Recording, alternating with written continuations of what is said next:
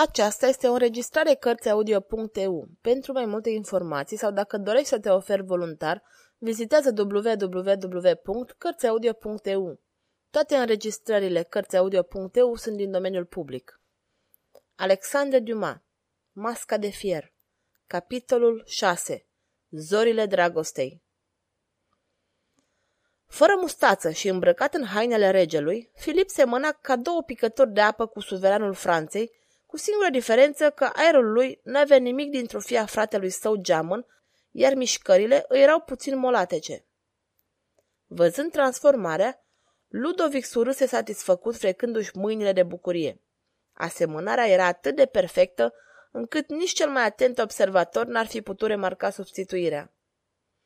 Dând ultimele instrucțiuni prizonierului său, în legătură cu misiunea care avea de executat, și Filip păși cu hotărâre spre ușa palatului, unde aștepta caleașca, fără să se gândească că este trimis la moarte. Majestatea sa, regele, anunță conetabilul la apariția lui. Apoi se adresă suitei de gardă. La catedrală, înainte marș! Cortegiul se puse în mișcare, în timp ce pe Filip această situație începea să-l amuze. Era suveranul Franței, fie chiar numai pentru câteva ore. În timpul acesta, conspiratorii puseră la punct ultimele amănunte ale atentatului lor, ascunzându-se într-o odaie unde urmau să fie anunțați de apariția cortegiului regal prin spionii lăsați afară. Vin, vin! Caleașca regală se îndreaptă spre noi, din colțul străzii, anunță unul dintre spioni venit într-un suflet. Bine, se mulțumi să replice conducătorul conspiratorilor. Apoi făcu un semn oamenilor săi care ieșiră în stradă cu aerul cel mai nevinovat posibil. Cortegiul regal a ajuns la numai câțiva pași de ei, când toți își luaseră locurile stabilite dinainte pentru ca agresiunea să nu eșueze. Franța trebuia liberată de acest rege călău.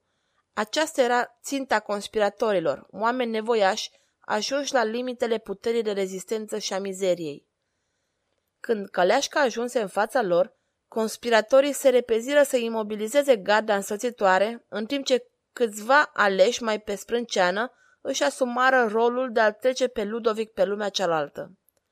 Filip, surprins o clipă de acest atac neașteptat, își reveni imediat, trase sabia și începu să se dueleze cu furie împotriva atacanților, obligându-i să dea înapoi. Măestria și sprinteneala lui Filip fu o surpriză dintre cele mai mari pentru conspiratori, care nu se așteptau la aceasta din partea unui rege considerat laș și molău. Dansând în jurul adversarilor săi, Filip îi puse pe goană și îngrămădi numai pe unul dintre ei într-un colț, ținându-l la respect cu vârful sabiei, până ce garda reuși să-și croiască drum spre el. Conspiratorul, prins, îi aruncă o privire de dispreț și îi strigă. Haide, ucide-mă cum ai ucis și pe ceilalți. De ce să te ucid? Replică Filip. Dar, majestate, acesta e un asasin, se amestecă conetabilul în discuție. Filip îi aruncă o privire compătimitoare și replică. Oamenii pe care îi prigoniți nu sunt dușmani. Regele Franței nu se teme de francezi.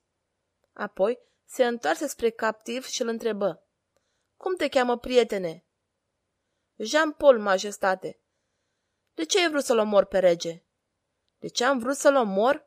repetă Jean-Paul cu tristețe.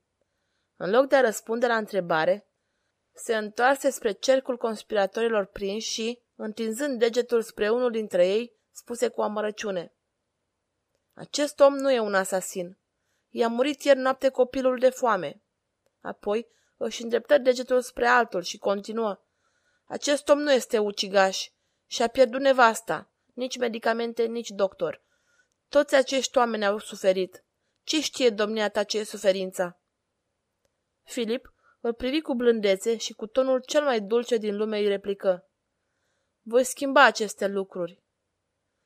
Făcând această promisiune în locul suveranului, Filip gândea că va face toate eforturile pentru a-l convinge pe Ludovic de a îndrepta această stare de lucruri dăunătoare pentru Franța.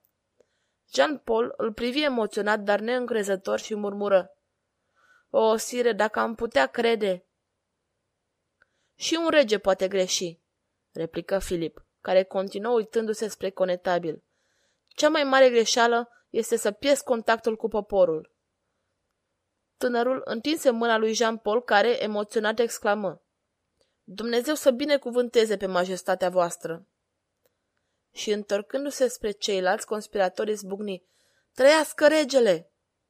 Mulțimea se asocia acestei manifestații neobișnuite, mai ales în condițiile în care se produsese, și restul parcursului până la catedrală fu un adevărat triumf pentru suveran.